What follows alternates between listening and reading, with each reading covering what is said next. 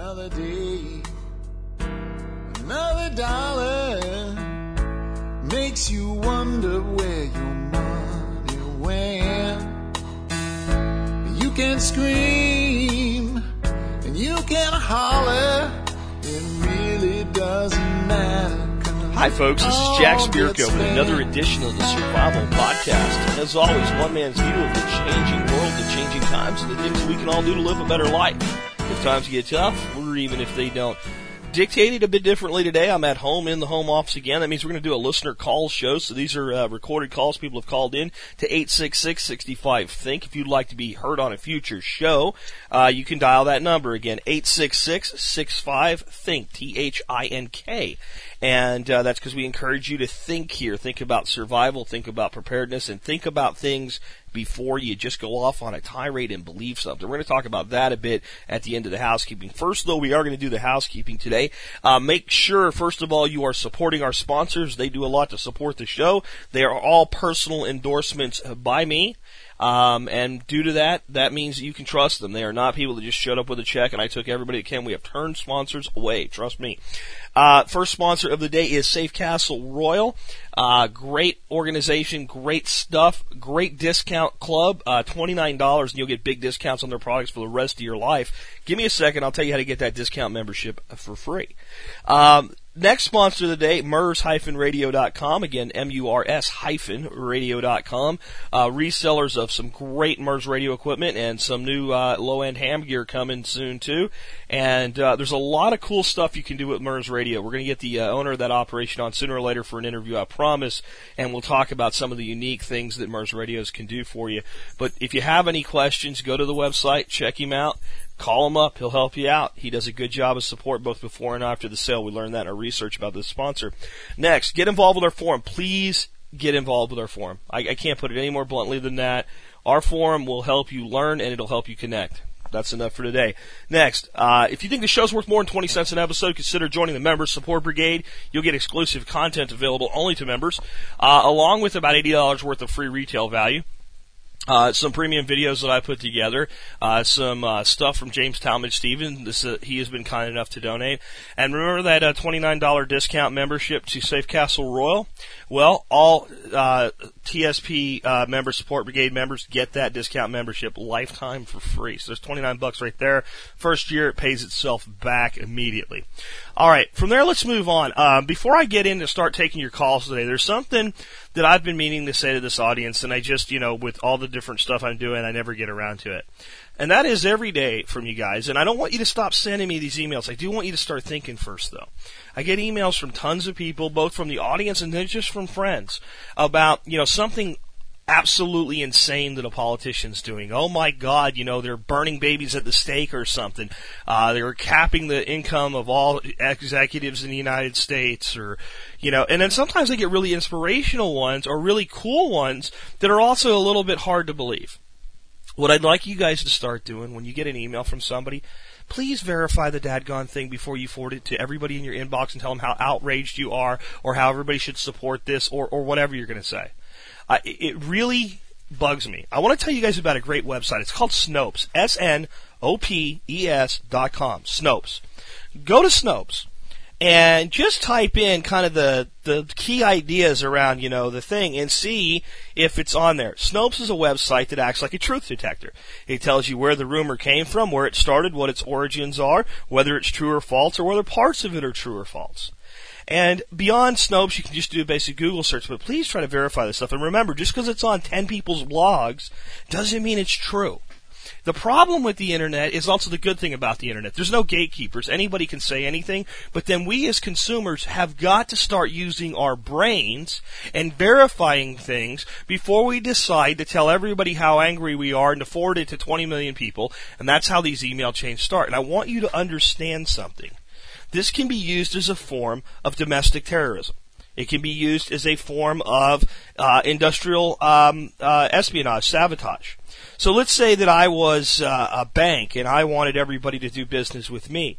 Well, I could create a great big list of all my biggest competing banks and put them on it and say that these banks are all about to fail in three months, and that it's been verified by this, that, the other thing, and the Tooth Fairy, Santa Claus, and the Easter Bunny and then just give that to about 50 or 60 teenagers with Facebook and Twitter accounts and get that thing going and into some email chains. And oh, lo and behold, three weeks later, 30 or 40 million people have read this list of banks that are going to fail. Now, there's no truth to this whatsoever, but how does it benefit the banks that are not on the list? That's just one example of how this stuff can be used. Let me bring up another thing for you guys. And it's important that we learn how to disseminate information. Some of you guys got your foil hats on. Well, at least get your foil hattery correct, right? Um, and let's like, like not turn people into villains that aren't villains. Here's a perfect example. Had a person ask me this yesterday. I really get tired of defending this organization because I don't think they're the greatest people in the world or anything. But it's PayPal. PayPal's anti-gun. PayPal's anti-gun. Oh my God. Okay, look, here's the truth about PayPal. You can't sell or buy guns or gun parts with PayPal. That's true. What else can't you buy or sell with PayPal? Alcohol, tobacco, firearms, adult products. Are you starting to get the point? There's a whole list of items that are heavily regulated items that PayPal chooses not to engage in. All right, you know now. Look, do they don't allow you to buy Native American artifacts. They don't allow you to buy or sell items for a mature audience. So are they anti-smoking? Are they anti-Native American? Are they anti-alcohol? Look, folks, PayPal, you know what? I bet you that the CEO of PayPal probably isn't a gun person. I, will just concede that. But if we're going to do, stop doing business with companies where the CEO is not a gun person, we're going to have very few people left to do business with in this country. My view of PayPal is they've helped so many people set up independent businesses without having to go through the rigmarole of setting up a typical merchant account. They've done far more good than harm. And we can't keep, and here's the one that drives me crazy. I won't give you any money because you do your membership game with PayPal and you're anti-gun. And then, you know, I get an email from the same person like, you know, two weeks later, they want me to look at an eBay auction for them and tell them what I think of something that's being sold on eBay. eBay owns PayPal. You ain't gonna do business with PayPal, don't. See, and this is the thing this stuff could be verified very quickly with a simple online search. But the, the PayPal thing is just one example. I don't mean to go off in a tirade on this, folks. Let's go ahead and start taking some calls. But I please, when you get these chain emails, if nothing else, if you haven't ch- changed your opinion about PayPal, fine. I'm not, I'm not going to fight that war. I have no dog really in that hunt. That's fine. But on these chain emails where Nancy Pelosi's doing blah blah blah, or Harry Reid this, or oh my God, Obama's going to kill us all, please please, before you just believe the email, because it says it's verifiable, go verify it. If you don't, you might as well start sending your bank account numbers to that nice guy in Nigeria who's a barrister who wants you to inherit some general's fortune. And with that, I'll move on. But I just felt that was my public service announcement and rant of the day. So let's go ahead and take our first call. Hey, Jack. This is Mike uh, from the uh, forums. Uh, I got a question for you and a show idea. Uh, one, I was going back and watching some of the videos from the Member Support Brigade, and uh, it got me thinking about pesticides for your fruit trees. I was wondering what you use to keep the critters away. Also, um, I was wondering about companion planting and pesticides in general um, for your normal crops and that kind of stuff. All right, thank you. Uh, as I answer this question, I want you guys to realize some of these questions are like from July. Um, I've got really a huge backlog on calls, so uh, there's some be some spread here. But let me take this one because this is a good question. Um, the answer for what pesticides I use with fruit trees and nut trees and things like that is I don't use anything that I would actually consider to be a pesticide at all. Um, there's two things that I'll use to deal with critters on trees. And, and, the first one is called neem oil. And I have become a huge fan of neem oil, and you mix it up in one of those, you know, one or two gallon sprayers, uh, per the instructions on the label. And you spray your tree with that about once or twice a week, uh, once a week or once every two weeks, uh, depending on how bad your problems are, and you won't have any more problems. It is absolutely devastating on fruit fly larvae and things like that. Um, the other thing that I would use if I had problems that the neem couldn't control is uh, DE or diatomaceous earth. Uh, you can sprinkle that on your uh, tree leaves and things like that around the ground where these little critters kind of come out of the, the rotten fruit, go into the ground, pupate, and reproduce. And uh, if they get any of that stuff on them, it's just a death sentence. I'm not as big a fan of DE as I am a fan of neem. And the reason is that DE is an indiscriminate killer. DE will kill your earthworms if they get it on them. So I, I try to be more judicious with my use of DE. It's not a toxin. It won't hurt you. You can eat it. People take it as a supplement. What it is is it's little crushed rock from uh, ancient sea creatures, and what it does is it actually it kind of acts like volcanic ash to an insect. It it cuts into their exoskeleton, and it's so dry that it sucks their moisture out of their body, and it dehydrates them and damages their exoskeleton. Um, so it's a great uh, organic tool. It is uh, also, again, though, an indiscriminate killer. D uh, or uh, neem oil basically has no harmful effects on any beneficial insect unless it sucks or chews. It is, is you know is either sucking fruit or chewing leaves. Neem oil won't really affect it. What neem is is it's almost like like a bioterrorism warfare against insects. What neem will do is uh, these insects get exposed to it, and it disrupts their uh, their neural capacity in their brain somehow, and they like forget and what I mean by forget is they forget to eat, they forget that they can fly, they forget to breed, they just kind of sit there in a daze until they starve to death and die. So it takes a little longer to work, but you'll find a, a, great deal of effect. Some of the other things you can do, if you only have a few fruit trees, you can put like what they call the apple maggot bags over your apples when they're small, and that'll help protect them as well.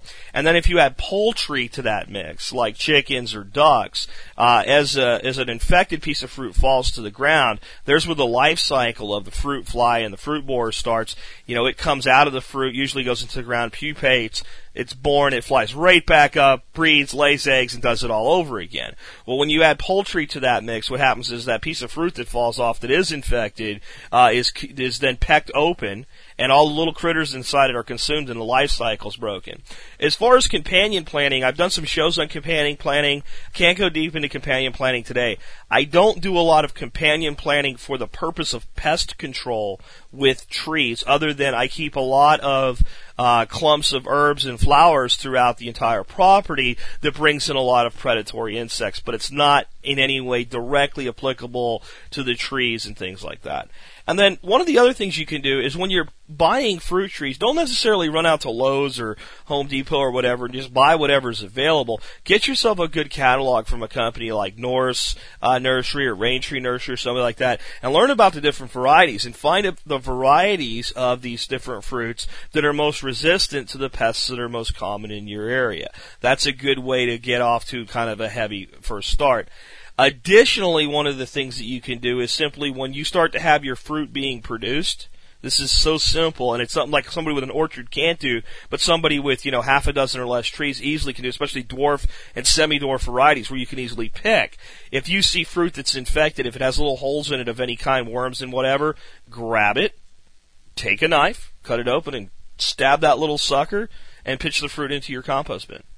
Don't pitch it into the compost bin with the little insect in there because he'll just he'll have a field day in your compost bin, come out and look for the tree and start the breeding cycle over again. You got to get rid of them. Uh, another thing would be if you have a good shredder, you could toss all of it into a shredder and pitch that into the compost bin, and the shredder will probably take care of it. Or if you have if you have poultry and you just see some on the trees with the damage done to them, go ahead and pluck those and put them down there for the poultry to take care of, and then throw anything that's left over in the compost bin. But you could take some specific actions like that. What we have to understand is that sometimes we're too hard on the big producer with wanting them to be completely organic and things like that, or not use fertilizers and what have you. And and they can do some of it, but they can't. There's a limit to what they can do. But for you at home with a dozen or less trees or a dozen or less, you know, permanent plantings, it's a lot easier to do. Also plant a huge variety of things. That way it's not kind of a smorgasbord. If you do have three of the same variety of apple on your property, probably a better idea to spread them out a bit. Maybe plant crab apples for cross pollinators. Uh, that way, the crab apple's less susceptible to problems, and maybe you can use that for some things like jellies or wines, or even a tarting agent for cider. So there's some companion planting ideas. Great question. Let's move on and take the next one. Hey Jack, how you doing? This is uh, Spooky One from the forums. I wanted to ask about the dog. Um, your last episode on homestead dogs. Let's say you're going to buy a dog from a breeder you know, some guy in the paper or some guy on the internet. How can you be sure that what you're getting is 100% purebred? Is there some method or something you look for? Let us know. Bye.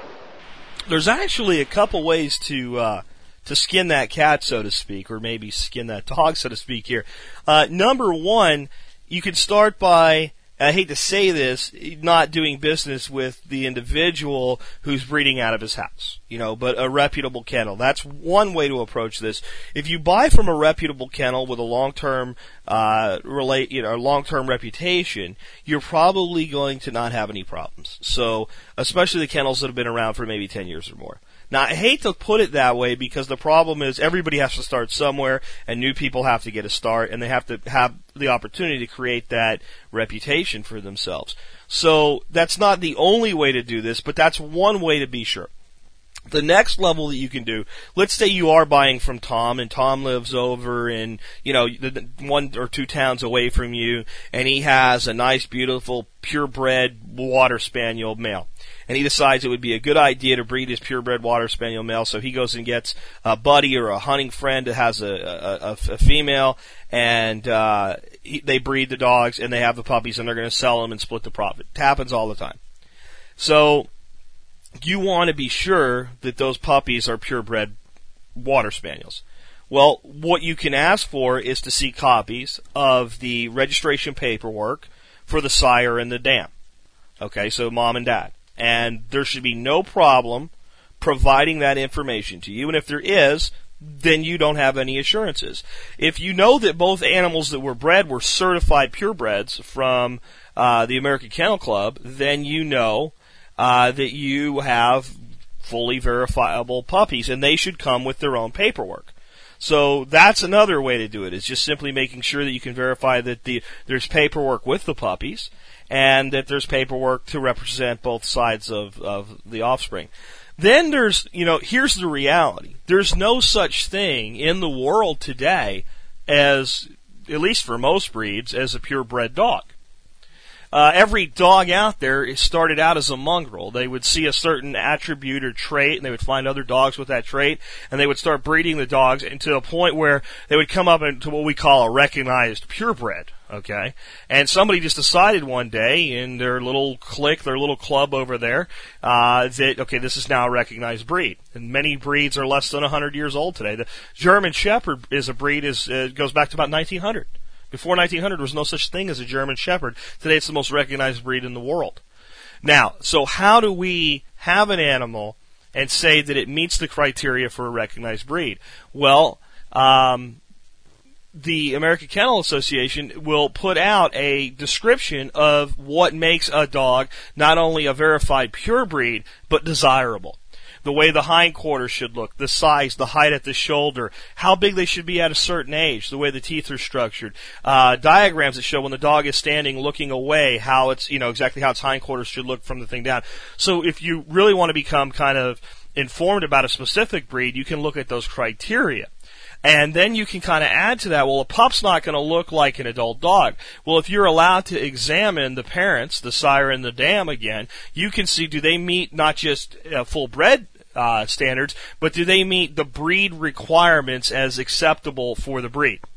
And other, because if you have a, a male and a female that both look like top quality animals, their their pups, as long as you use a little bit of intuition in picking the pups, should be a very good example of the adults. But the easy answer, deal with an established kennel.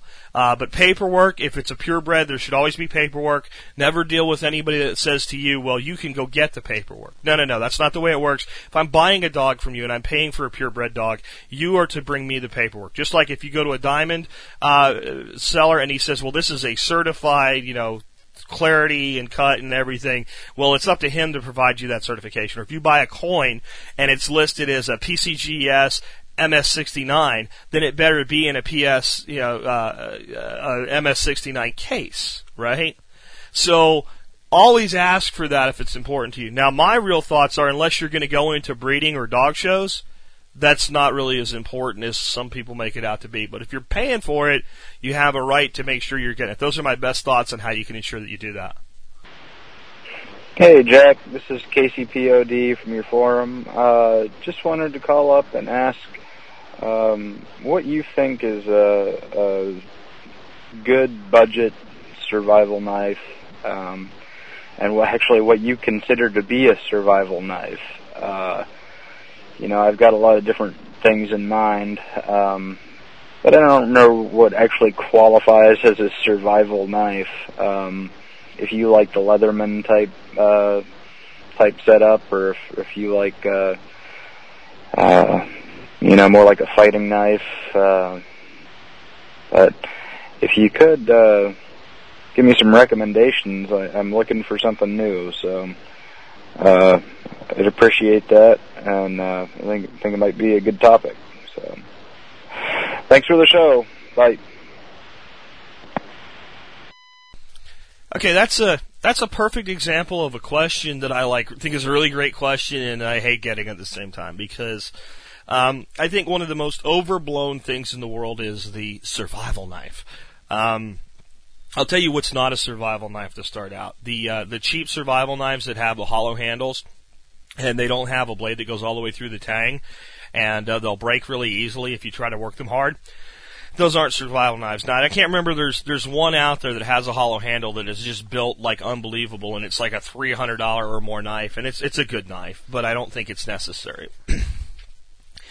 Let's start out by telling you what I carry, and this is a good time to mention something. I've started a new thing on YouTube where I'm doing product reviews, and this really wasn't part of the product reviews, but I did a review not long ago of a Buck 110, which is a well-proven long-term folder, and the uh, reduced-sized uh, KA-BAR USMC KA-BAR knife the smaller one that's legal for carry even when you're not in, you know, pursuit of game or fish or whatever in certain states that require that you don't carry a knife with a blade greater than six inches in length unless you're involved in one of these activities. So that is a knife that I carry a lot, that KA-BAR, the smaller KA-BAR.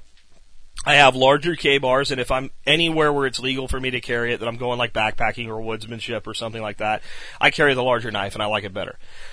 I think you'd be hard pressed uh, to find a knife that's really a much better knife for the money than the KA-BAR. They're getting 50 bucks, 50, 60 dollar range. Uh, been around forever, been proven forever. Every Marine seems to love his, and they're a good, solid, durable knife. Uh, the Buck 110 is a great folder. I like it because I can go to Walmart and it, nobody freaks out. Now it's completely legal for me to walk around with that reduced size KA-BAR on my side. Nobody gets, you know, nobody can throw me in jail for it or anything. But when you walk into a store or into a social arrangement or something like that, and you've got a, you know, almost six inch bladed, large handled fixed blade knife on your belt, unless you're in a place where, you know, people kind of are used to that, it, it attracts attention and you're not really, uh, wanting to kind of be seen. So I'd recommend you check out my YouTube video on the Buck 110 and, uh, the KA-BAR for some thoughts on that let's talk about what I think makes a survival knife. A survival knife is a good durable knife that you can carry with it a means to sharpen that you are capable of sharpening it with. And what I mean is I would rather have somebody have a lower quality steel if they're not skilled in how to sharpen a knife. Sharpening a good hard carbon steel knife, like the buck that I mentioned, like the KA-BAR, takes a given level of skill.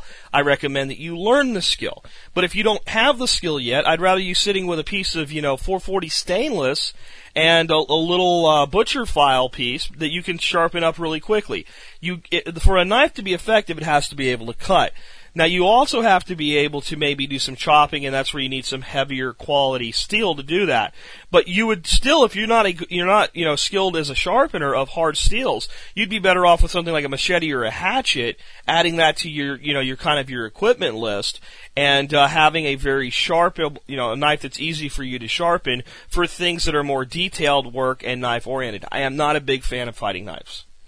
And I know that, well, the KA-BAR knife is a fighting knife, but not in the way that most people mean it. The tanto blades and, you know, this is the Rambo, you know, version 7 or whatever, and, you know, this is designed for, like, stabbing people. I, knives are a last resort weapon. In a fight with a knife, the person with the knife is highly likely to cut the other person in a, in a fight. Uh, that doesn't guarantee them a win. In fact, it'll often guarantee that the other person will be legally justified, pull out a gun and blow their brains out, even if the guy with the knife didn't start the fight. So I'm not a big fan of the fighting knife. Uh, knives have a lot of utility, but I think again this this is a topic that's way overstretched.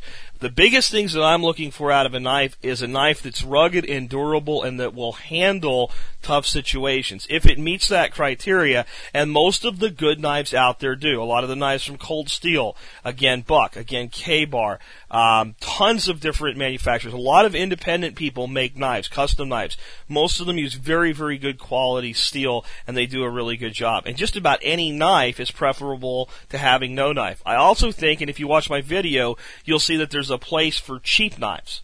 Uh, I have in every vehicle, in every tackle box, in just about every drawer of the house, piles of these little lockback knives that I got in a great big set from a place called Frost Cutlery, and I think they ended up costing me about a dollar and ten cents each. They're cheap little knives, but they're razor sharp, and because they're cheap steel, you put them on a butcher steel for three passes, they'll, they'll shave hair. Um, and there's always a knife somewhere. So I would rather have a bunch of little cheap knives laying around and one or two really good knives. And the, the, the reason I don't like the term survival knife, that brings up the images of Les Stroud or Bear Grylls and you're out in the woods and all you have is your knife. Well, if you're down to just your knife out in the bush, that means you've screwed up. You shouldn't be down to just your knife out in the bush. And if you're so skilled as a woodsman that you can survive with just a knife, then you should probably be skilled enough to make a knife out of what's out there in the wilderness. I'm not saying you throw your knife away, but you get my point. If you're planning on being in that situation, go ahead and learn flint knapping. Go ahead and learn to find obsidian and make your own knife because you're, you're, what you're doing is you're inherently limiting yourself when you say I'm going to rely just on a knife. So I hope that answers your question. On the YouTube thing, I kind of forgot this. Hey, I have a YouTube channel, folks. Go on YouTube. Go to my site. You'll see the YouTube link there. Go to YouTube. Uh, look up Survival Podcasting is my username. Hey, friend me. Uh, subscribe to my channel. I probably don't push my channel enough, but I do have a YouTube channel, and I've been putting a lot of videos up there. And I have a new thing coming out called Product Showcase, where I'm doing just this. I'm reviewing products. I have a great one I just did yesterday on uh, a little Sylvania LED power failure light that doubles as a flashlight. This thing's really cool. I'll put a link to my channel in today's show notes, but I need as many subscribers and friends on YouTube as I can get. So hook up with me on YouTube, and let's go ahead and take another question. Hi, Jack. This is John Richardson from Western North Carolina, JPR 9954 on the forums, with a question about buying property for a bug out location. In your opinion, and I do realize that's one man's opinion, all things being equal, including price, would it be better to buy raw land with more features such as water, trees, and open space on it and build a cabin or house on it later as finances permit? Or would it be better to buy a smaller piece of property with a dwelling on it that may not have all the features that the raw land has. Um, I will be inheriting a house from my mother uh, shortly, and I could use that money to build the house later. So I have the money now for either a smaller piece of property with a house or a larger piece of property with no house. Thanks for your opinion. I appreciate it. Take care. Well, first of all, thank you for stating that you understand this is one man's opinion, because that makes me a little bit freer with my opinion for you on it. Um, let's start off with a couple things. One, it's going to be highly subjective, and in the end, you're going to have to make your own decision based on what you really want in life and what your financial resources are. Um, but let me put it to you this way. Let's say that right now somebody showed up at my house and said, Mr. Spirko, I am from the United Housing to Americans Friend Guild, and you've been selected to receive a half a million dollars. And the only conditions upon receiving this half a million dollars is you have to go out and buy a house in it, and it's going to be a house that you're going to live in.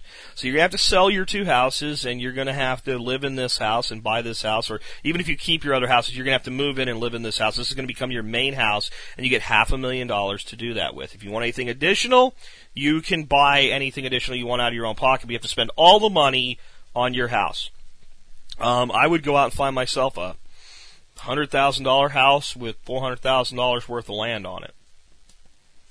We said again. I'd go out and look for a house that's worth about hundred thousand dollars with about four hundred thousand dollars worth of land with it. Now, here's the reality. If you gave me the five hundred thousand, I'd put most of it away and invest it into different things, and I wouldn't ever spend a half a million dollars on a house. But uh, there tells you where my preference would be. The land is of paramount importance to me. Um, you can always make a house bigger. You can always add on to it. If you have enough land, you can always build a guest house or a second house or an entire compound of small housing units. Um, you can't stretch land and make it longer. You you, you can't make land that's in the middle of the city teleport itself out into the, the country. Um, now, I've done a whole series of shows where I've talked about bug out locations and I've said you don't necessarily need a thousand acres of land or even a hundred or even forty. You can have a really nice homestead on two acres of land, but this comes down to what you really want and what you want out of your land. I find a lot of people that say, I want a hundred acres. I say, well, do you, what do you want to do with it? Do you want to farm a hundred acres? Oh no, I want to leave most of it in woods. Well, why do you want 100 acres? Well, I want to put my house in the middle of it so I'm surrounded by woods and nobody builds close to me and I can hunt and fish or whatever or just hike or whatever on my own property and be left alone. Well, if you kind of found a remote location with a two acre lot and your lot bordered on two or three sides, national forest, state forest, BLM land, something like that, where public have access, but it's not like a, you know, a state park entrance where people are camping there all the time and everything, you pretty much have the same thing. Yeah, people are going to be passing through and stuff like that, but basically you walk out your back door and you might have instead of a hundred acres, ten thousand acres at your back door or adjacent to state game lands, uh, different things like that. So a smaller plot of land against some type of big public access land that's protected and again relatively remote. I wouldn't want to live where yeah, it's a state park behind me, but I'm behind the part of the state park with all the uh, RV hookups or something like that. But you know what I mean. The more remote land, the hunting, uh, especially uh, a lot of states have you know state game lands or in that state what their equivalent in walk-in only hunting lands and things like that that are state or uh, federal owned and protected and difficult if not impossible to ever build anything on. So you can hybrid that situation. But in your situation, you're going to have to make your own decision. I'm just giving you some things to think about. If you're going to have enough money coming in in your inheritance, if you're sure about that, and you know you can build the type of house you want, I would focus on the land first. It doesn't mean I would go buy the plot of land that you have in mind versus the small house that you have in mind. You might even go out and find a really nice piece of land with a little house on it and see what the improvements to the house you're going to want are going to cost and do a hybrid situation like that. But I would definitely, absolutely put the premium on the land. That is not so much though from a prepper survivalist mentality. It's from my personal view and what I most want in my life. I want land I can shape, I can form, I can control, and I want land that has assets on it. Things like you mentioned, like water. Running or standing water, and not seasonal creeks, but full year round creeks or ponds water on the property is a huge advantage. It takes away so many additional problems that you have without it. That's a huge thing. Being off of main drives and things like that. Having access to public lands, even if they're not adjacent but nearby. Um, all of these things have a lot uh, the, the, the, of things that to me are very important. So I would put the premium on the land. In the end, you have to make your own decision. Great question. Hope I've given you some things to think about, and uh, I wish you well with whatever you do going forward. Let's go ahead and take another question.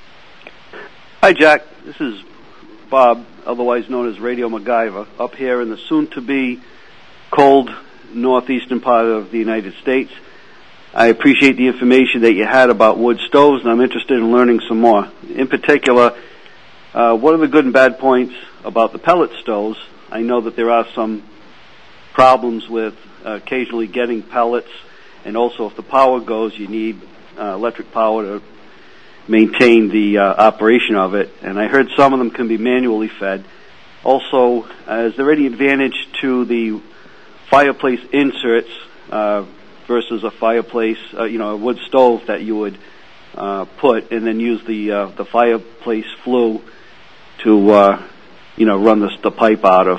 You know, just a couple of ideas maybe you could talk about that and uh, kind of incorporate that into the whole thing about uh, cutting wood and about tools. I know occasionally you've mentioned stuff, the importance about having uh, tools and how to sharpen them and so forth and so on.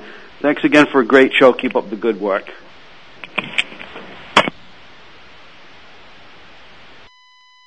Good stuff there from uh, Radio MacGyver. Hey man, um, you came up right off with my two big concerns about pellet stoves. One, um, not having um, them feeding themselves when the electricity's out. I mean, the biggest reason that you uh, want something like a wood stove or a fireplace beyond the savings, the direct savings in heating costs, is so that if, you know, you get an ice storm like we occasionally do uh, all across our great land and it takes out the power for three or four days, you're not sitting in your house freezing to death. Now, some of them do have manual feed options and that's a good thing.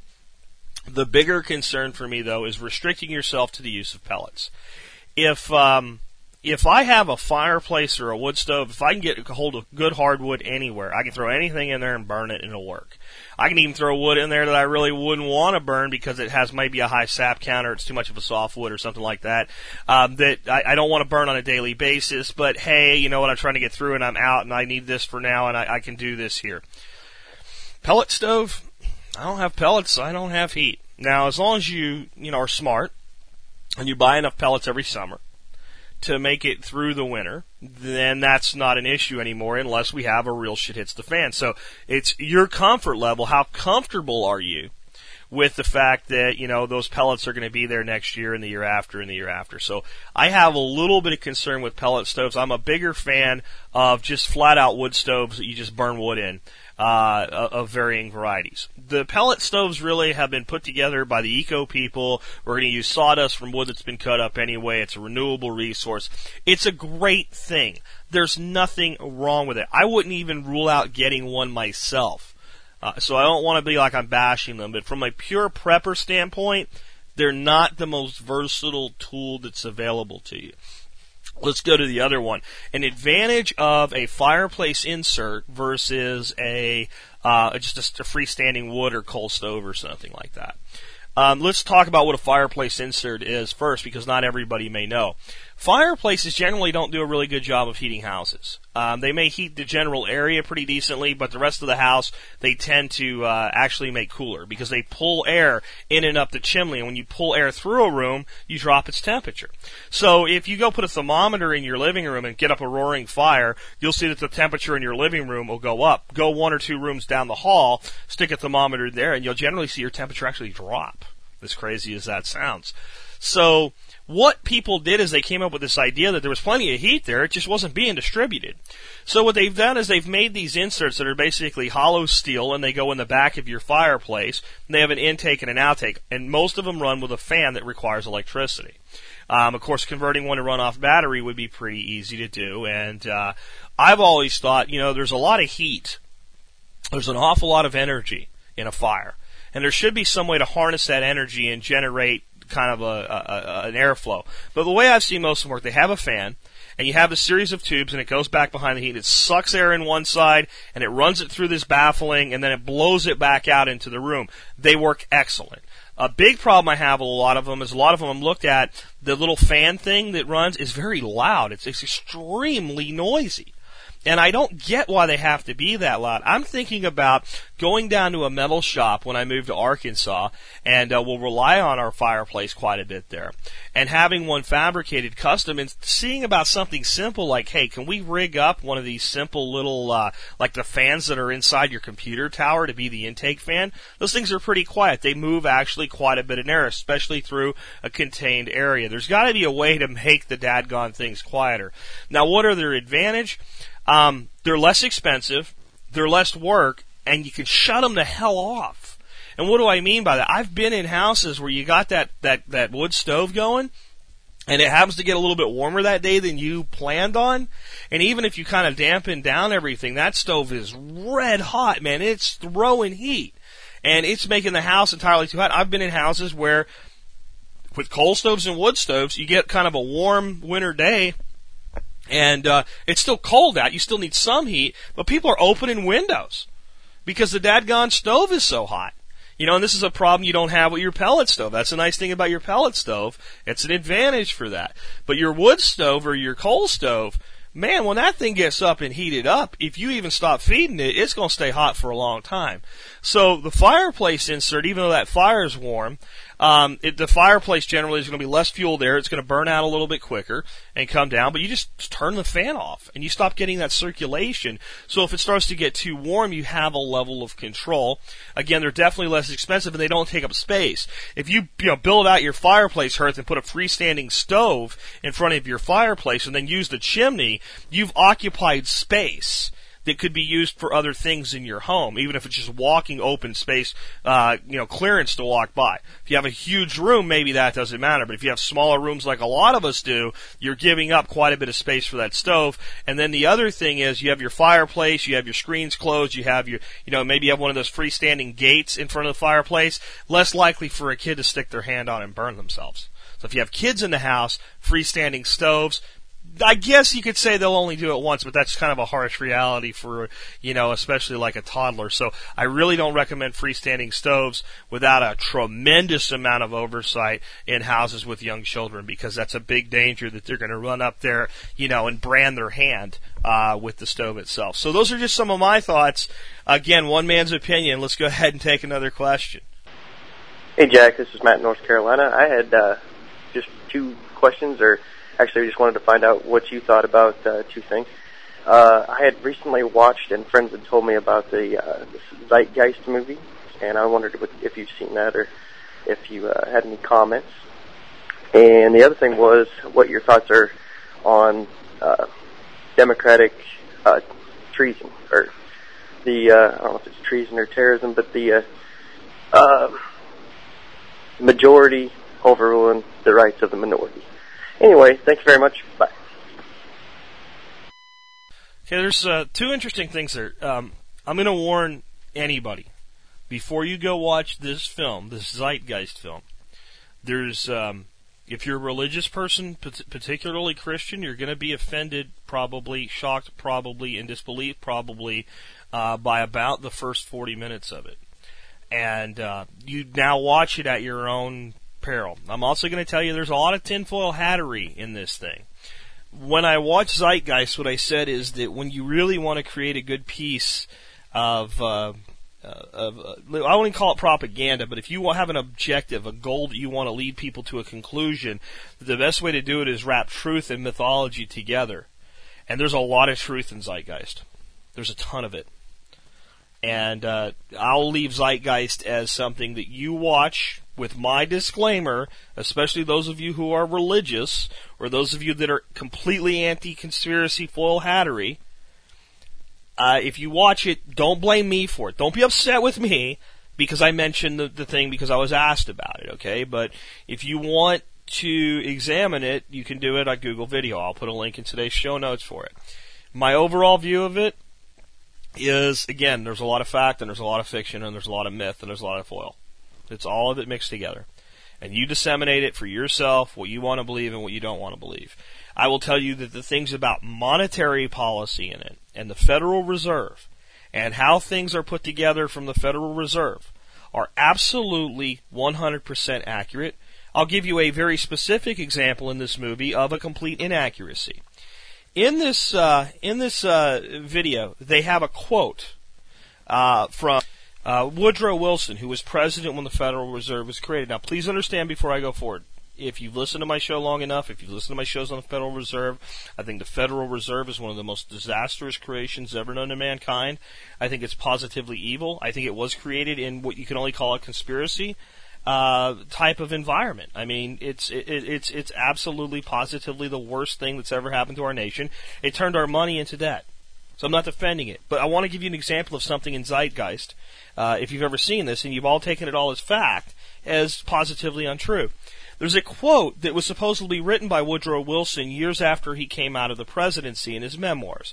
And it's along the lines of, you know, our, our nation is now controlled uh, by just a few men and it's in the hands of bankers and things like that. And basically it's his confession that he allowed this to happen. That's how it's presented in the movie. Uh, Woodrow Wilson did say those words. He didn't say those words in a memoir uh, confessing to creating the Federal Reserve. He said those words in a campaign speech when he was running for president about the way that the economy was being controlled prior to the creation of the Federal Reserve. Now, again, I'm not defending the Federal Reserve. I'm just saying that, just like I talked about earlier with verify, verify, verify, right? Verify things. When I went to verify that quote, um, I found out it was it was not true. I also when I examined this movie and started to verify some things, there was a quote in there from Benjamin Franklin saying that the chief cause of the American Revolution uh, was the failure of King James to allow the colonies to run an honest currency, which I had heard before and I had actually used on this show before. Let me tell you, I was wrong. That's a misattributed quote. Now, if you go back and you dig deeply into Franklin and the works that he did and the things that he wrote, you'll find that he actually had that opinion. But that direct quote that I gave you was wrong. It never happened. It's a misattribution. Uh, it came out in like the 40s or the 50s or somewhere like that in a pamphlet that was put together by some people pushing a libertarian agenda, which I'm also for, but it's factually inaccurate. So, Zeitgeist, um, you can't take everything that you see online, even a well put together little piece of cinematography is true. Uh, but I would say that we're all free men and women. We all are given uh, the ability to look at information and decide what we want to believe and what we want to follow up on and what we want to know more about.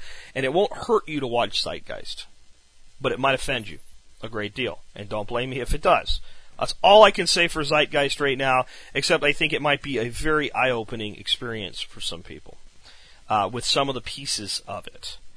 Um, the next part of the question is an interesting one, and it's a democratic terrorism. I don't think is the right word, but I know what you're getting at. You're saying what happens when the rights of the majority supersede the rights of the minority. Um, our nation wasn't founded to allow that to happen. If you go back into the past, you'll find uh, one of the, the, the, the great concepts of this new nation was majority rule with minority rights. And when they said minority back then, they weren't talking about, you know, somebody's different color of skin. They meant the minority opinion. That the majority would be able to rule in a Republican form of government, but the minority opinion would still have rights that cannot be taken away. That's why our government is not a democracy. Our forefathers didn't shed their blood, risk their lives, and many of them die to create a democracy. They did it to create a republic a republic which gave more rights to the states than to the federal government, that gave the federal government supremacy in only a very few specific areas. Believing that in this nation of at the time, you know, 13 colonies becoming states and a few more states being kind of brought in. And as it evolved in understanding kind of, you know, the Monroe Doctrine concept that we were going to expand and become a bigger nation with more states, that if there were enough states out there and the states managed and governed themselves and had a common currency, a common culture, a common language, and then handled their relationships with other nations through a common government, and if everything else was left to the states, that if a state did a lot of stupidity like California does right now or New Jersey does right now, that people and businesses, because it's a common nation with free movement between the states, would simply say, you know what, you want to do your stupidity, you want to overtax me, you want to be nonsensical, I'll move to Texas or I'll move to Montana or I'll move to Wyoming or I'll move to South Dakota right? Or I'll move to New Hampshire like the Free State Project has people doing. That's how our government was set up. Now it's been hijacked. It's absolutely, positively been hijacked by a federal government that refuses to understand the limitations placed upon it by the Ninth and Tenth Amendments to the Constitution that decree that the rights that are not expressly granted to the federal government are then granted to the states or the people respectively. Which means if the Constitution doesn't specifically say that the federal government has a power, it does not. Period. There is no interpretive power for the federal government. And the only way to give the federal government a new power is through the amendment process to the Constitution. It's so simple that a fifth grader should be able to understand it, but we're not teaching fifth graders the truth about it anymore. So my biggest piece of advice to you guys, if you've never read the Constitution in full, sit down and read the Constitution in full. Ask yourself what each paragraph means. Don't just read the Bill of Rights. That's a cop out. Don't just read the Bill of Rights. Read the entire Constitution. Understand it. I know it's not the most exciting, you know, novelistic type reading known to man, but it's beautiful words upon which this nation was founded. And you should read it, and you should know it. When you don't understand what something means, research it, get differing opinions on it, and then just read it again, and I bet you it'll become cut and dry to you what it really means. I don't have to tell you what it means. But that's what I think about that, that it's absolutely impossible in a properly run country under our current constitution for that to occur. because of the free will of the individual to move between the states. That was the safeguard, and that's why allowing the federal government to literally crap on the, sec- the, the 10th Amendment is absolutely intolerable, and we can't allow it any further. And that's where you're starting to see these states come out with defiant uh, actions saying we're not going to allow this. That's where you see Oath Keepers standing. That's where you see Sheriff Mack standing, saying, calling on his fellow sheriffs to tell the federal government, no, you will not tell me how to enforce law in my area where I've been elected by my local population to enforce our local law. You will not supersede the, the, the powers of my state and you will not supersede the powers of my local municipality. That's what that's all about. So that's what I think. You guys can do what you want with that. Let's take another question. Jack, this is Sweetheart's mom, and you may have addressed this in the past, but I have not found it uh, in the archives. Question about buying silver and buying gold. Um, I, I've read very little on it, but I've read some that says that the government can confiscate silver and gold in, a shit fan scenario. Is this possible? If so, is there silver and gold that they cannot do this with? Thanks. Okay, good question, and it's a good question for a variety of reasons. Let's start out with the first and most uh, reason, and that is because um, we have a nation today where people scam people all the time into buying from them versus somebody else. And there are a tremendous number of companies out there that are somehow saying that their gold and silver products are different than somebody else's gold and silver products uh, because their gold and silver will not be subject to seizure uh, should the government again seize gold and or silver assets. Okay, that is a lie. That is nonsense, and there is no way for anybody to say that they have anything that's immune to anything that doesn't exist. And what I mean is, um, if you said, um, Jack, uh, you know, we have a, uh, a, a gold product for you that can't be seized by the federal government. I'd say, well, since the federal government right now is not in the act of seizing gold, if they ever did it, how the hell would you know how they would do it? And the answer is you can't possibly know. So the only thing that they try to do is they say certain collectible coins were not considered bullion when FDR seized the gold uh, back in the 30s. And that's true. That has nothing to do with today. The other thing we have to do is we have to look back and go, when they seized the gold, they didn't seize the silver. You could own silver all the way through, no problem. In fact, silver was in your coinage all the way up to 1964. So silver is uh, it does no pr- historical precedent for being seized in the United States.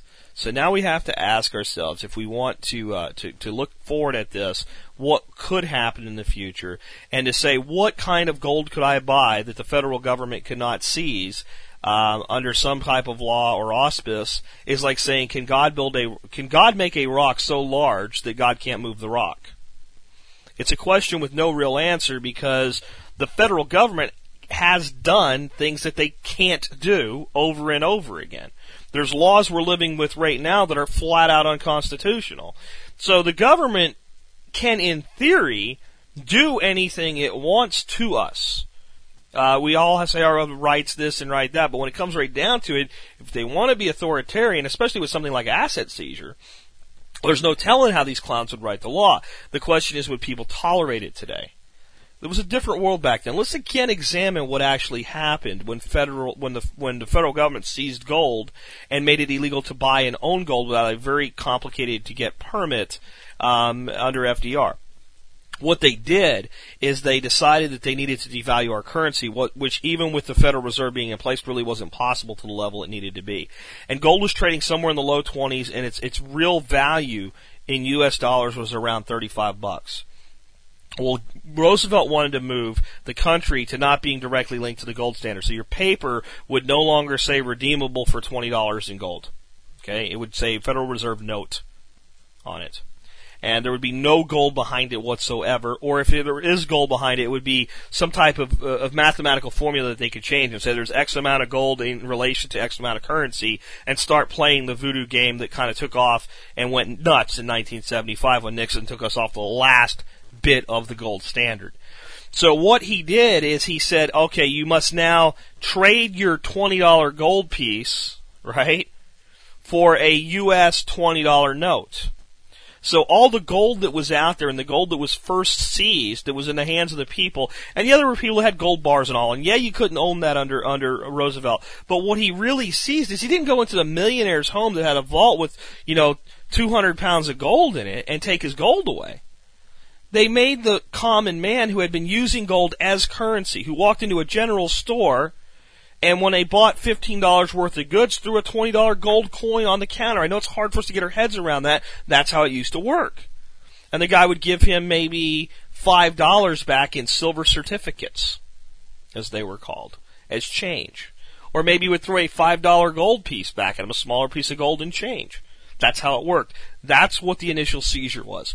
And people were required to accept the currency value rather than the world price value of gold. So basically, he stole, I think it works out to about $17 an ounce, which was almost double what the gold was said to be worth. He basically took people that were already poor and impoverished in the middle of the Great Depression and robbed them of what little wealth they had and seized the gold. Now, in 1975, Nixon took us off the last vestiges of the gold standard. There's absolutely no correlation today between how much gold the federal uh, government has and how much money can be printed. None. The two things are as different as an apple and an orange. When that happened, there became no longer any reason to hold down the American people from owning gold.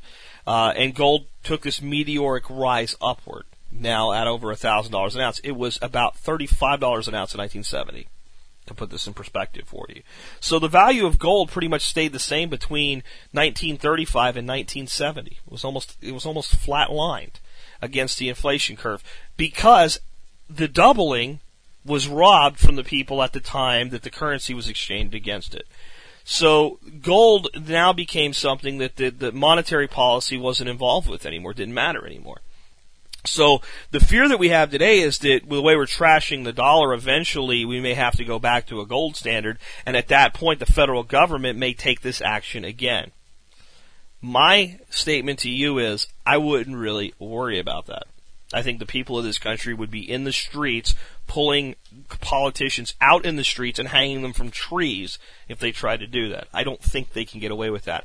I'll also tell you that, that it takes away from the primary reason for owning gold. The two biggest reasons I tell you to own gold is so that they keep trashing our economy the way that they are. You can sell your gold and recuperate currency under the new economy for it when you need to buy something. Or if you ever have to leave this country for any reason, you have portable wealth and that you'll be able to go exchange that gold for currency in any other nation, any place else in the world. It's the only way I know of to have a universally exchangeable, high value, small item currency that can be immediately changed. And you can't do it with people say, I've had people ask me about diamonds and jewels. Can't do the same thing. Somebody has to look at a jewel and is the, you know, facet certain ways and, you know, all different types of, uh, of subjectivity. Gold has a world market value. Anywhere you go in the world, there's a value of the existing currency against the gold. Nothing else is that portable. Silver, I'd be even less concerned about it being confiscated. I worry more about the assets of the American people in general being confiscated under some type of martial law, under a total system breakdown, a total dissolution. So that's even a bigger reason to own gold because I can put gold in uh, or silver in a place that I can put my physical hands on it, where it's not registered, it's not on a list. And that's what you need to understand today. When you go out and buy some gold or buy some silver, you're not on a list. It's not like there's a registration list and they know where all the gold is. They have no idea. It's private. That's another reason to invest in it. Now, one more thing I need to say before I move on. I'm not buying gold right now. I think it's overvalued at uh, 1050 or whatever it's at right now. I think that as we have our false recovery, which is what I think we're going to have in 2010, 2011, maybe even in 2012, uh, with all this uh, money being dumped into the economy, it's going to create this, this, you know, basically giving a crack addict a credit card, and he looks like he's living the high life for a while, and a big giant bubble that'll pop in 2012, 2013, maybe 2014. Uh, and when that bubble comes and everybody forgets what we just went through and all the band starts to play again, the value of gold is going to drop as investors pull their money out of gold and go back into the market. And to me, that's going to be a good time to look at buying some gold again. So I already own some gold. If I didn't own any, I would probably at least lay up an ounce or two if I had the financial means to do so right now. But I would be looking at that as a very long-term play. I think $2,000 gold is not out of the question. It just ain't going to be in the next three or four years. So if you're putting any money in gold today, it better be money that you have at least a five year plan of holding for, or because you may put in a situation where you need to leave and you want to have portable private currency options. Those are the two reasons for gold today if you don't own any. Silver, I think, is still a great buy at its current price. I'm still investing in silver on a monthly basis. But don't overthink this stuff because it's like trying to use a crystal ball to say, what will the idiots do next? And the answer is you can't predict the next activity of an idiot. So let's move on to the, uh, the last and final question of the day. Jack, it's uh, Craig uh, username Nanodeck on the forum. Interesting thing I've kind of noticed over the past uh, month or two, um, going to the grocery store in the uh, uh, just in my local area here in Vermont, and even in a lot of the cooking stores and stuff around here. More and more, we're starting. I'm starting to notice um, canning supplies um, on sale. Big big displays of canning supplies with regular turnover in the stores, people buying them alongside um, a lot of interest. I just was in a uh, bookstore, Borders bookstore, um, downtown here in Burlington, Vermont, and uh, noticed um, I was kind of tucked back in an aisle looking over some books, and um, just was kind of uh, hanging back from the area where the uh, self-sufficiency books are. And I noticed a lot of foot traffic of people walking in there, um, asking people where the where the you know homestead books were, that kind of thing. And I just kind of was sizing these people up that were going in there, and it seemed like we had a lot. I, I just noticed a lot of people from a multitude of walks of life. People I never would have expected. Um, just an interesting sort of uh, I guess, observation that I noticed just in my small little neck of the woods here in Vermont regarding, you know, self-sufficiency, people getting more interested in that, canning supplies. I'm just kind of sitting outside here um, across from a cooking store on a small little uh, uh, street here. Uh, a local little uh, cooking supply store, and they've got a big sign out front, canning supplies. They never had that before. It's just interesting. Um, reason why I just basically made that uh, made the call is that I just wondered if uh, you know yourself or anyone else um, could kind of attest to that. If you mentioned this on one of the shows, if uh, anyone else has kind of noticed this, I just kind of wonder. It seems you know more and more people are kind of looking at this, and uh, you know it just you know it makes me smile, and you know it's kind of like oh maybe we're starting to see some people starting to finally wake up now. So um, just was interested to hear what your thoughts were on that and see if you had kind of noticed the same thing. Uh, great show, Jack, and uh, look forward to talking, listening to you again. Thanks. Bye. I think you're dead on, and I think it's it, it's for a variety of reasons. I think you know, first of all, you got to think about it. It's being seen in the mainstream news now.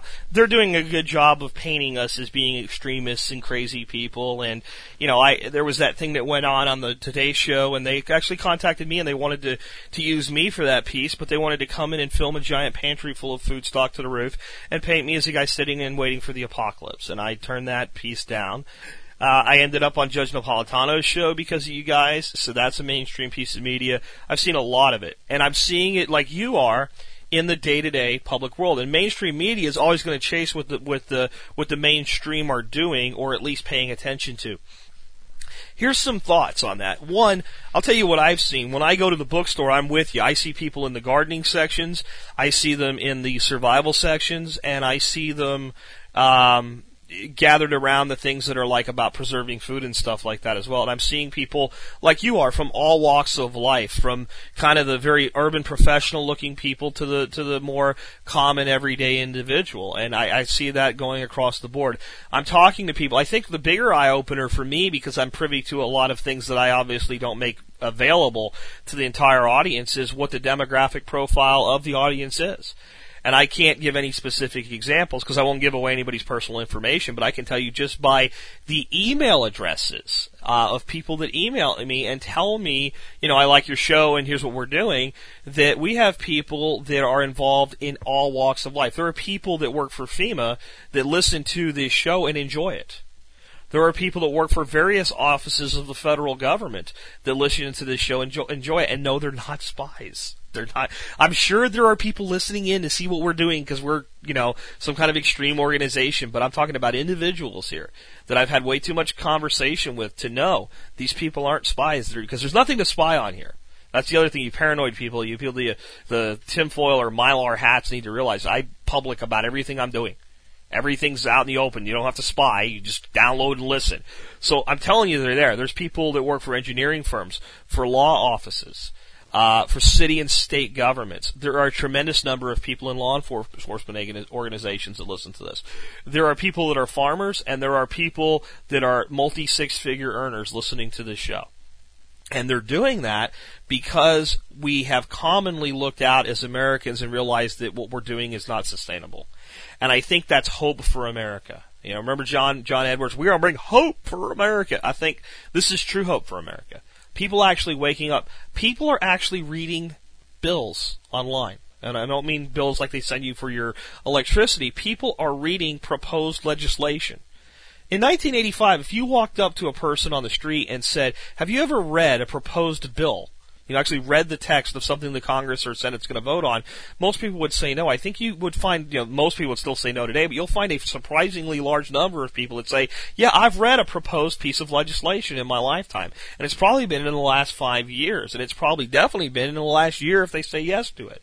People are paying attention. People are starting to ask questions that haven't been asked for a long time by the general population. You know, back in the 1800s, uh, especially the early 1800s, pre-Civil War era, when people talked about politics, they didn't talk about what the government should do. When something came up, they talked about whether the government was allowed to do it. The main object of topic or topic of you know discussion in the bars and the pubs and in the social organizations was the Constitution itself what can they do? And I think that people are looking at it realizing that the government's outstepped its bounds and they realize that people are going to start pushing back. That's going to create turmoil. I think that they look at the monetary policy and they go, this is unsustainable. When they start looking at the fact that we have a hundred trillion dollar hole in two programs in our government alone between now and 2050, $100 trillion. More money that exists in the world in just two programs. When people start to realize that within 10 years, the entire receipt of the United States government's uh, tax uh, is going to be used to pay nothing but the interest on the debt. That we're into an abyss that we can never come out of. When people start to realize that, yeah, your money's not backed by any commodity whatsoever, they just print it. When people start to ask these questions, they start to realize that, hey, I'm vulnerable. And when they start looking at their vulnerabilities, they start looking at things like, well, what about natural disasters? And people have seen what happened with Hurricane Katrina. They saw what happened with Hurricane Ike. They see what's happening, and they, then they, once they see the big one, they start to look at the little ones that they've been ignoring that have always been there. Wildfires in California. They start to look at the fact that California as a state is about to go broke. It's about to go completely, totally bankrupt. And they realize that we're doing the same things at the federal level that California did at the state level. It's a recipe for failure. So I think it's simply the fact that people are paying attention. And I think it's also the fact that the internet's here. I think it's the greatest tool known to mankind as long as people do what I kept saying today. Verify. Please verify things before you go running rampant with them. But when we get verifiable information today, and it, it's not about the newspapers controlling it anymore. The newspapers can decide we're going to run this story, but we're going to run it on page 7 of section C and bury it, and we'll make sure it's only talked about for a day or two, and we'll make it go away. Well, now between talk radio and the internet, you can't do that anymore. Things don't just go away. Some guy gets really pissed off about it and he tells 50 of his buddies that blog and it's on 50 blogs. Hopefully it's verified and true, but when it is, it tends to get legs and it tends to stick around. All of these things are adding up. Twitter is involved. People are communicating more. Facebook. There's this interconnectivity now of information between people, and it's driving this. And yes, I've seen it. I've seen it all over the place. And I think it's probably been there, and the only reason we're seeing it now is we're paying attention for it and we're looking for it, and we're there too. In other words, the reason you notice the person in the canning section of the store is because you look at the canning section of the store now. The reason you notice the person in a certain part of the uh, bookstores because you go there too. So my thought is they've probably always been there. We're just increasing the numbers and we're increasing the observation. And that's a great place to kind of wrap up today because folks, I want you to realize something above all things in all of this stuff. You're not alone. people all over the world see things the way that you do, not just in the United States. They're realizing how precarious the human condition is. They realize that no one is going to take care of them except them. They're stepping up and they're taking action now to preempt problems in the future, and they're improving the way that they live today by being smart about their decisions. They're not being guilted into spending money. Folks, you and I have been blamed for the economy not recovering yet. If we just quit being cheapskates and dust off the old platinum card and get out there and start buying some junk again, well, this economy would get kickstarted. You're a greedy American because you're not spending money on credit. That's actually been said, not in those words, but in that exact thought frame. It's been said by the media. It's been said by your own government.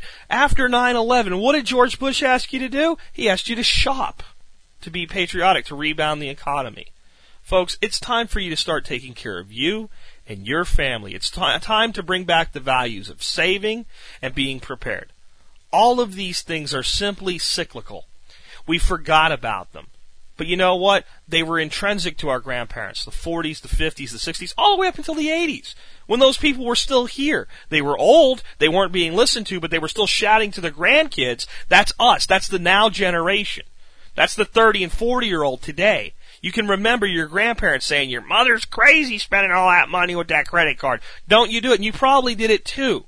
But when you felt the pain of it, you didn't blame somebody else. You looked back and said, I should have listened to grandma. I should have listened to great grandpa. I should have listened to great uncle Hector, whoever because those people knew these things. They lived by these things. They did these things that we talk about and it wasn't survivalism. It wasn't preparation. It was day to day life. They grew a garden. They pickled. They canned. They jarred. They had reserve food. Once electricity came around, they'd go out and get an, a, a generator as soon as they could afford to pay cash for one because they knew that the electricity would go out during the first ice storm. They did all of these things. So when you look out and you see your fellow man starting to do them too, that's hope. That's hope that we can get back to common sense. And I think we could all use a little bit more common sense in your life. So my final thought for you today, the next time somebody asks you what survivalism, what preparation, what permaculture, what any of this stuff is all about, emergency planning, tell them it's real simple. It's all about common sense. With that, this has been Jack Spirko with another edition of the Survival Podcast, helping you figure out how to live a better life if times get tough or even if It really doesn't matter cause it all gets spent Bye.